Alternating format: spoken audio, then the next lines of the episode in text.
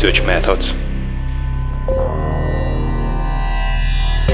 Hello and welcome to the Research Methods podcast. I'm your host, Dr. Eugene Bogodistov.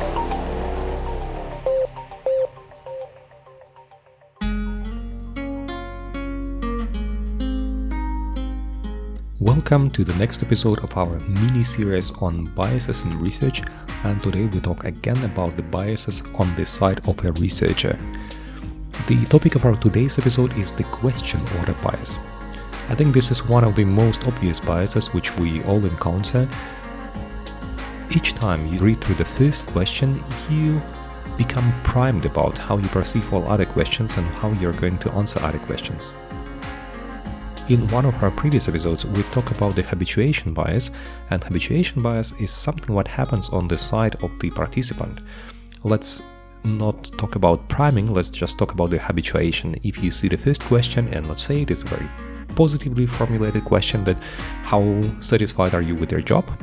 By the way, it is the wrong way to ask the question, but anyway, let's say that this is the question, and you answer completely satisfied. And then the next question will be perceived through the lens of this positive first answer to your first question. It means that through the first question, we primed or we biased all the other answers, and the more you go, the deeper you go through your questions, the more you might become biased. In my experience, I had several times issue with the question order bias, especially if you would like to ask something about the emotions in burnout. Then you have to take care that burnout is somehow separated from job satisfaction, from emotions and all other items. Because if you ask people about burnout, they get into this negative framing, negative way of thinking, because they are asked about how tired they are, how emotionally exhausted they are, how dissatisfied they are.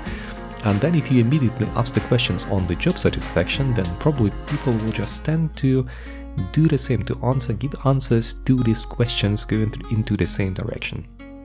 There are two things which I can recommend you in this regard. The first one is that you separate the blocks of the questions that you ask your questions on burnout and then you make a block on something which is not emotion related or exhaustion related and you ask the questions for example about the dynamic capability or you ask your questions about the firm performance and then you go to the next block of questions which are related to emotions and then you do something which is not related to emotions and then you ask again for example the questions on the job satisfaction so introduce a kind of randomization, but here we come to my second proposition is that you just make the complete randomization of questions. In each block, I recommend you I strictly recommend you to always randomize the questions that you don't have this ordering bias and that those questions which relate to your personal burnout have no impact on your work related burnout and have no impact on your client related burnout if we follow the Copenhagen burnout inventory. I think it would be also interesting to randomize the blocks that they appear not in the same order. I used to do it and it had very positive effects. We even controlled for the appearance of the blocks and we used it as a control variable which didn't have impact on the final result but we could be sure that ordering is not an issue. Another recommendation could be that you put all the questions into one block and you mix up them completely, that you have the several items related to burnout, job satisfaction, performance and dynamic capabilities and emotions and positive activation, negative activation scale and all them mixed up in a way that people do not see the logic behind it and do not try to conform what you expect from them to do. As you can imagine, it might be a problem because Sometimes you ask questions, sometimes you do statement, and you also use different skills. That is why it is not always possible, but still it could be a very interesting experience. What I else know, I have heard about two approaches which never worked for me. The first one is that you introduce a lot of reversely coded items. If you have the reversely coded items, it, it is like a switch on this question order that you start jumping to a different way of thinking. If something asks you something completely opposite, that will ask you about the positive feelings and then immediately about the negative feelings and then immediately about something else. This could help Although I had always problems with these reversely coded items, people seldom pay attention and habituation bias has too high impact on something like this. And at the end, uh, we have problems with the factor loading. My worst example is the self esteem questionnaire, I think by Cocker. I'm not completely sure. Anyway, the author, he was not alone, there were two authors, they used reversely coded items for each sub-construct, and at the end I usually always have problems with the internal validity of the questionnaire. The next cure I heard about but which didn't work for me is to introduce the questions on social desirability. And in some older questionnaires you can find questions which are usually answered negatively, but sometimes people tend to give a positive answer if they want to look better in the eyes of the researcher.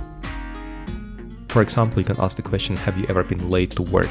And usually, at least once every one of us has been late to work. From this point of view, it doesn't matter how you ask the question, the answer should be no. But if you see that somebody answers yes, then it's probably the social desirability, and in this case, it could have impact.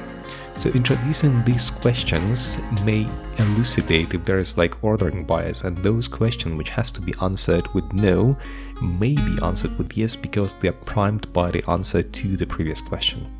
So this could be the cure. I never tried it out. I just know that there's it is one of the ways how you can try to resolve this issue. I hope it helped. I know that question order bias really matters my best recommendation for you is the randomization. Randomization always helps. I think it is one of the most universal cures to whatever you do.